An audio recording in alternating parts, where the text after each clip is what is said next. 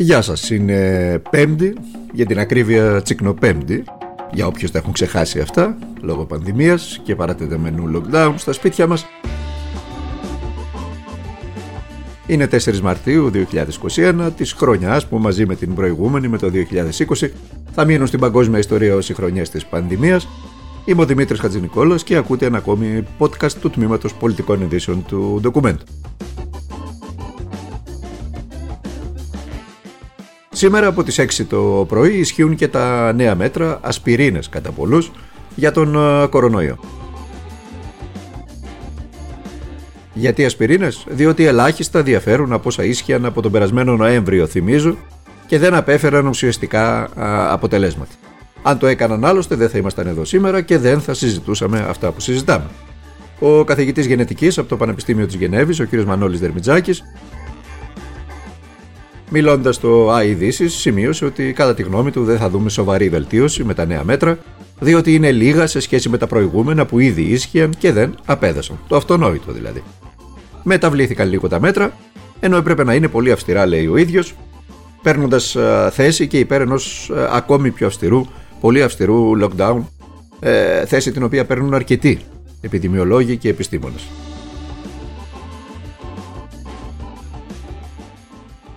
Επί της ουσίας από σήμερα ο κώδικας μετακίνησης 2 για να πάμε και στα μέτρα, αυτά καθε αυτά. Ο κώδικας μετακίνησης 2, αυτός που βάζαμε για να πάμε στα σούπερ μάρκετ ή για να πάμε για να ψωνίσουμε οτιδήποτε άλλο, σε καταστήματα είδων πρώτης ανάγκης, αλλά και ο κωδικός μετακίνησης 3 για τη μετάβαση σε τραπεζικό κατάστημα, θυμίζω, θα ισχύουν εντός του οικείου Δήμου των πολιτών ή σε απόσταση 2 χιλιόμετρων από τον τόπο κατοικίας. Ο κώδικας μετακίνησης 6 για σωματική άσκηση θα αφορά μόνο πεζούς ή ποδηλάτε και κανείς δεν θα μπορεί να το χρησιμοποιεί για να μεταβεί σε άλλες περιοχές με αυτοκίνητο ή με μοτοσυκλέτα. Θα μπορεί όμως με τα πόδια ή το ποδήλατό του να μεταβεί σε άλλο Δήμο, όπως διευκρίνησε το πρωί ο εκπρόσωπος τύπου της ελληνικής αστυνομίας. Το ρεπορτάζ πάντως, και αυτό δεν είναι άνευ σημασίας, θέλει τον Σωτήρη Τσιόδρα να τάσεται υπέρ ενός σκληρού lockdown με συγκεκριμένη χρονική διάρκεια, αυτό που είπαμε παραπάνω, ώστε να ελεγχθεί άμεσα ο κορονοϊός. Και σε αυτό οφείλεται και η σιωπή του και η αποχή του από τις οθόνες μας. Ο κύριος Καρδαλιάς πάντως χθες στη φρασιολογία του για πρώτη φορά ενέταξε και τους χώρους εργασίας στις βασικές αιτίες εξάπλωσης της πανδημίας τις τελευταίες εβδομάδες. Είναι και αυτό, έστω κατόπιν εορτής, ένα δείγμα αυτοκριτικής από τους κυβερνώντες και τους υπεύθυνους διαχείρισης της πανδημίας. Έστω και τώρα τον καλωσορίζουμε στη λογική. Στην Αττική, η πίεση που δέχεται το Εθνικό Σύστημα Υγείας δεν είναι πια στο κόκκινο, είναι στο βαθύ κόκκινο. Και αυτός ήταν ο Υπουργός Υγείας, ο κ. Βασίλης Κικίλιας. Το κεντρικό πρόσωπο όσων βιώνουμε εδώ και περισσότερο από ένα χρόνο πλέον. Ο άνθρωπος που πριν από ένα χρόνο, όσο κρατάει δηλαδή η πανδημία, κατά πολλούς δεν έπραξε απολύτως τίποτα για την ενίσχυση του Εθνικού Συστήματος Υγείας. Και φτάσαμε σήμερα στην Αττική, στο Λεκανοπέδιο, εδώ που ζουν πάνω από 6 εκατομμύρια πολίτες, να βρισκόμαστε αντιμέτωποι με το εφιαλτικό σενάριο της κατάρρευσης του συστήματος. Τώρα η πολιτεία σπέβδει πανικόβλητη την τελευταία στιγμή να μετατρέψει το Σισμανόγλιο για παράδειγμα και το Τζάνιο νοσοκομείο σε νοσοκομεία μίας νόσου και τη μονάδα εμφραγμάτων του Ασκληπίου και την καρδιοχειρουργική μονάδα του Ευαγγελισμού σε μονάδες COVID. Και τι θα απογίνουν οι υπόλοιποι ασθενείς, δεν σταματήσαν τα εφράγματα, δεν σταματήσαν τα εγκεφαλικά, δεν σταματήσαν τα ατυχήματα, τα τελευταία μειώθηκαν επειδή μειώθηκε και η κίνηση των πολιτών. Τι θα κάνουμε, θα τους αφήσουμε να πεθάνουν, έχει αναλογιστεί κανείς τις επιπτώσεις και τις συνέπειες αυτής της πολιτικής σε τόσους ανθρώπους, αλλά και τους συγγενείς τους; Αν δεν έχει χρήματα κάποιος να πάει στα ιδιωτικά νοσοκομεία και στα ιδιωτικά θεραπευτήρια, πώς θα χειρουργηθεί; Ο Γενικός Γραμματέας της ΟΕΝΓΕ και γιατρός στο Γενικό Νοσοκομείο Νίκαιας, ο κ. Παπα-Νικολάου, με μία ανάρτησή του σήμερα στα social media, σε δραματικό τόνο, σημειώνει επιλέξεις.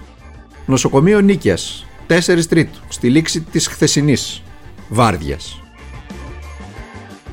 Κοντά στους 100 νοσηλευόμενους με COVID και 100 χθεσινές εισαγωγές λυπής νοσηρότητας που πρακτικά δεν μπορούν να εξυπηρετηθούν. SOS, γράφει. Καταραίουμε, η κυβέρνηση αδιαφορεί. Ξεσηκωθείτε, δεν πάει άλλο. Στα υπόλοιπα θέματα, δύσκολη ήταν η νύχτα που πέρασε για τους κατοίκους της ευρύτερης περιοχής της Ελασσόνας. οι οποίοι διανυκτέρευσαν σε ξενοδοχεία και σε σκηνές που είχαν στηθεί στο γήπεδο της περιοχής. Από τον ισχυρό σωσμό των 6 Ρίχτερ προκλήθηκαν εκτεταμένα ζημιέ σε χωριά της Ελασσόνας, ενώ 6 άτομα επεγκλωβίστηκαν από τις δυνάμεις της πυροσβεστικής. Να τα λέμε και αυτά, ε, γιατί μπορεί να συμβαίνουν εκτός COVID, που είναι το κυρίαρχο θέμα, αλλά συμβαίνουν και ταλαιπωρούν πάρα πολύ κόσμο. Και επειδή στην Ελλάδα ζούμε, και φαίνεται ότι δεν αλλάζει δυστυχώς τίποτα, χθες το βράδυ, ο Υπουργός Περιβάλλοντος, ο κ. Κώστας Κρέκας, σε σχέδιο νόμου του Υπουργείου Ανάπτυξης για τις δημόσιες συμβάσεις, έφερε τροπολογία σύμφωνα με την οποία αναστέλλονται μέχρι τον Οκτώβριο όλες οι καταδαφίσεις αυθερέτων σε γυαλούς και παραλίες. Στο ίδιο έργο θεατές, δεκαετίες τώρα. Προβάλλει μάλιστα ο κ.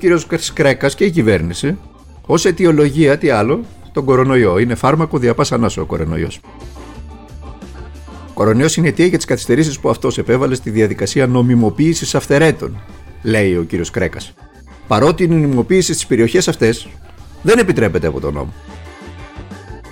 Η αναστολή τεινάζει στον αέρα και το πρόγραμμα καταδαφίσεων σε αγιαλού και παραλίες που ξεκίνησε πέρυσι με χρηματοδότηση από το Πράσινο Ταμείο και διαφημίστηκε ως η απάντηση της πολιτείας στις νομιμοποιήσεις αυτερέτων της τελευταίας δεκαετίας, γράφει η καθημερινή παρακαλώ.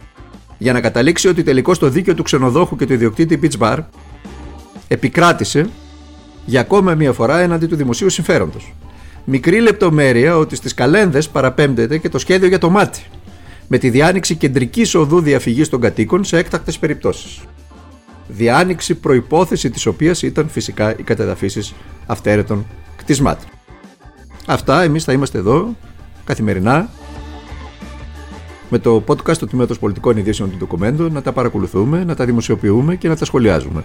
Εσείς μέχρι αύριο που θα τα ξαναπούμε, Παρασκευή, τελευταία μέρα της εβδομάδας, να περνάτε να είστε καλά, να προσέχετε τον εαυτό σας και να περάσετε έστω και μοναχικά στα σπίτια σας με τους οικείους σας ένα όμορφο απόγευμα, μια όμορφη τσικνοπέμπτη.